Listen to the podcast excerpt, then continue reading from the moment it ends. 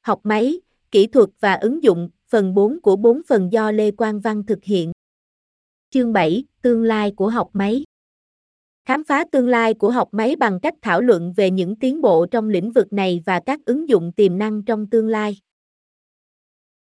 Một số lĩnh vực tiến bộ trong học máy bao gồm một Học sâu Học sâu là một lĩnh vực con của học máy liên quan đến việc đào tạo các mạng thần kinh nhân tạo để giải quyết các vấn đề phức tạp.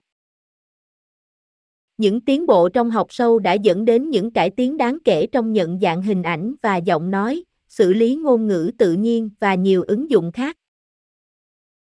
2. Học tăng cường Học tăng cường là một loại học máy liên quan đến việc đào tạo các thuật toán để học hỏi từ phản hồi trong môi trường. Những tiến bộ gần đây trong học tăng cường đã dẫn đến những đột phá trong robot, chơi trò chơi và các vấn đề tối ưu hóa. 3. AI có thể giải thích, như đã đề cập trước đây trong chương 6, khả năng giải thích là một thách thức trong học máy.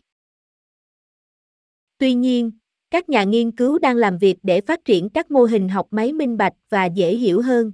Điều này sẽ cải thiện độ tin cậy của các mô hình này và giúp chúng dễ tiếp cận hơn với những người không phải là chuyên gia. 4. Học máy lượng tử Học máy lượng tử là một lĩnh vực đang phát triển nhanh chóng kết hợp các nguyên tắc của cơ học lượng tử với các thuật toán học máy.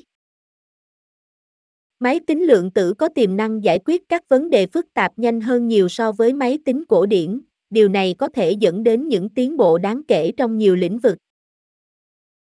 5. Học máy tự động, ô tôm, hay học máy tự động, là một quá trình tự động hóa việc thiết kế và triển khai các mô hình học máy.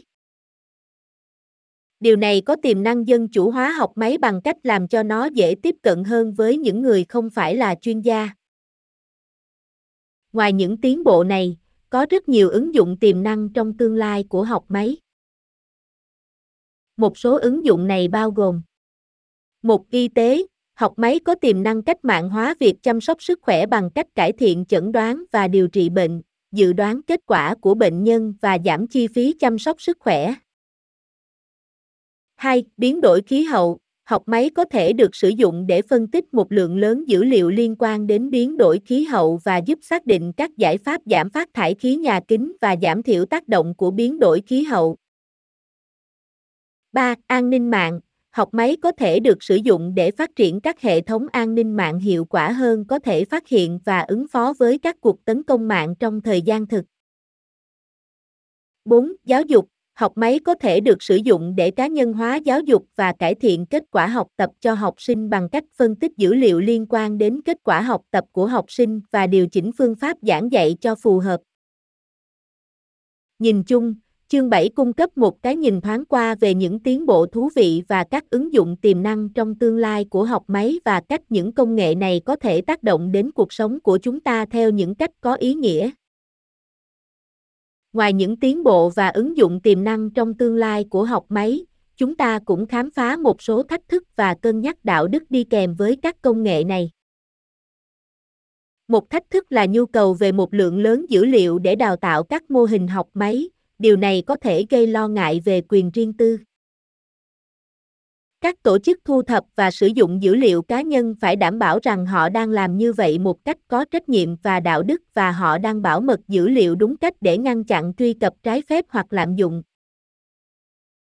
Một thách thức khác là khả năng thiên vị trong các mô hình học máy. Các thuật toán học máy học học từ dữ liệu và nếu dữ liệu chứa sai lệch, những thành kiến đó có thể được phản ánh trong đầu ra của mô hình. Điều này có thể dẫn đến kết quả không công bằng hoặc phân biệt đối xử, đặc biệt là trong các lĩnh vực như tuyển dụng, cho vay và tư pháp hình sự. Điều quan trọng là phải đánh giá cẩn thận và thử nghiệm các mô hình học máy để xác định và giảm thiểu sự thiên vị. Ngoài những thách thức này, cũng có những cân nhắc về đạo đức khi sử dụng học máy. Ví dụ, có thể có những lo ngại xung quanh việc sử dụng học máy cho vũ khí tự trị hoặc tác động tiềm tàng của tự động hóa đối với việc làm. Điều quan trọng là phải xem xét những cân nhắc đạo đức này và thảo luận cởi mở về những rủi ro và lợi ích tiềm ẩn của học máy.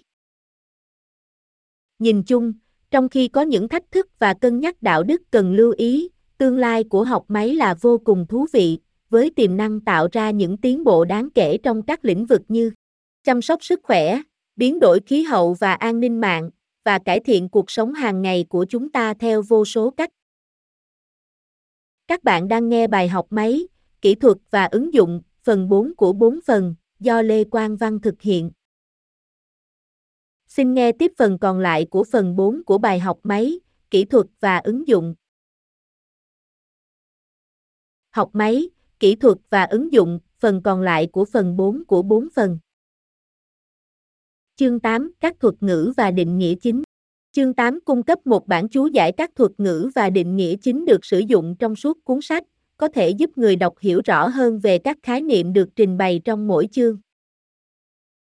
Bản thuật ngữ bao gồm các định nghĩa về các thuật ngữ kỹ thuật như thuật toán, mạng neuron và dữ liệu đào tạo, cũng như các khái niệm rộng hơn như thiên vị và đạo đức trong học máy. Bản thuật ngữ về học máy Thuật toán, một tập hợp các hướng dẫn hoặc quy tắc mà máy tính sử dụng để giải quyết vấn đề hoặc hoàn thành một nhiệm vụ. Trí tuệ nhân tạo, AI một lĩnh vực khoa học máy tính tập trung vào phát triển các máy móc có thể thực hiện các nhiệm vụ thường đòi hỏi trí thông minh của con người, chẳng hạn như nhận thức, lý luận và ra quyết định. Thiên vị, sự hiện diện của các lỗi hệ thống trong mô hình học máy có thể dẫn đến kết quả không công bằng hoặc phân biệt đối xử. Khai thác dữ liệu, quá trình phân tích các bộ dữ liệu lớn để khám phá các mẫu, xu hướng và thông tin chi tiết. Học sâu, một tập hợp con của học máy sử dụng mạng thần kinh nhân tạo để mô hình hóa các mẫu và mối quan hệ phức tạp trong dữ liệu. Đạo đức, các nguyên tắc và giá trị hướng dẫn việc ra quyết định và hành vi, bao gồm các cân nhắc về công bằng, công lý và trách nhiệm xã hội. Mạng neuron, một loại mô hình học máy dựa trên cấu trúc và chức năng của bộ não con người và có khả năng học các mẫu và mối quan hệ phức tạp trong dữ liệu. Học tăng cường, một loại học máy trong đó một tác nhân học cách đưa ra quyết định bằng cách nhận phản hồi dưới dạng phần thưởng hoặc hình phạt. Học có giám sát, một loại máy học trong đó một mô hình được đào tạo trên các ví dụ được gắn nhãn và học cách dự đoán nhãn chính xác cho dữ liệu mới, chưa nhìn thấy trước đây.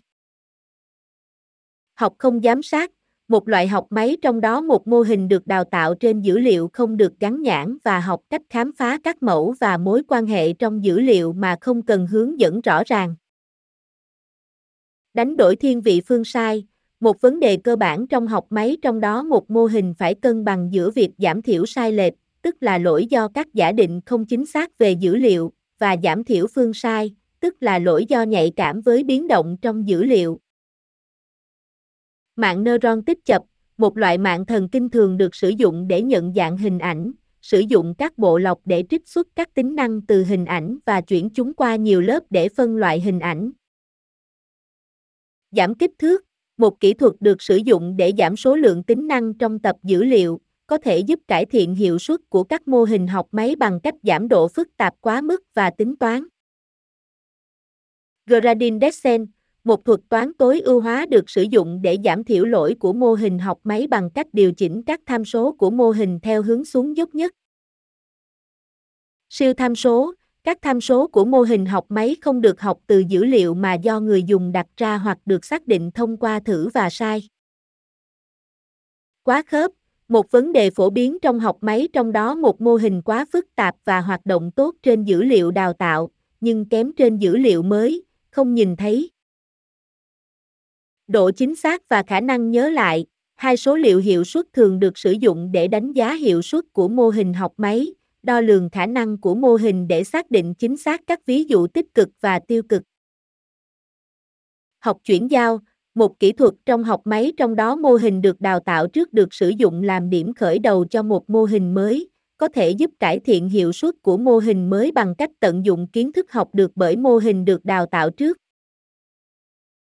Nhìn chung, bản thuật ngữ đóng vai trò tài liệu tham khảo hữu ích cho người đọc để hiểu và tìm hiểu về các thuật ngữ và khái niệm kỹ thuật khác nhau trong học máy. Bản thuật ngữ có thể là một nguồn tài nguyên hữu ích cho những độc giả có thể gặp phải các thuật ngữ và khái niệm kỹ thuật này lần đầu tiên và có thể giúp họ hiểu rõ hơn về tài liệu được trình bày trong cuốn sách. Bạn vừa nghe xong bài học máy, kỹ thuật và ứng dụng, phần 4 của 4 phần. Do Lê Quang Văn thực hiện. Xin xem các phần 1, 2 và 3 của bài học máy, kỹ thuật và ứng dụng. Hãy tìm hiểu thêm thông tin tại trang web https 2 2 gạch chéo com và https 2 2 gạch chéo podcaster spotify com gạch chéo pod gạch chéo dashboard gạch chéo home